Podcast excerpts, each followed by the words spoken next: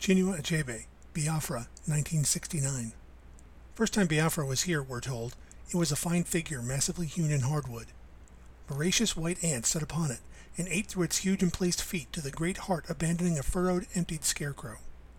And sun-stricken waves came and beat crazily about its feet, eaten hollow, till crashing face down in a million fragments, it was floated gleefully away to cold shores, cartographers alone marking the coastline of that forgotten massive stance.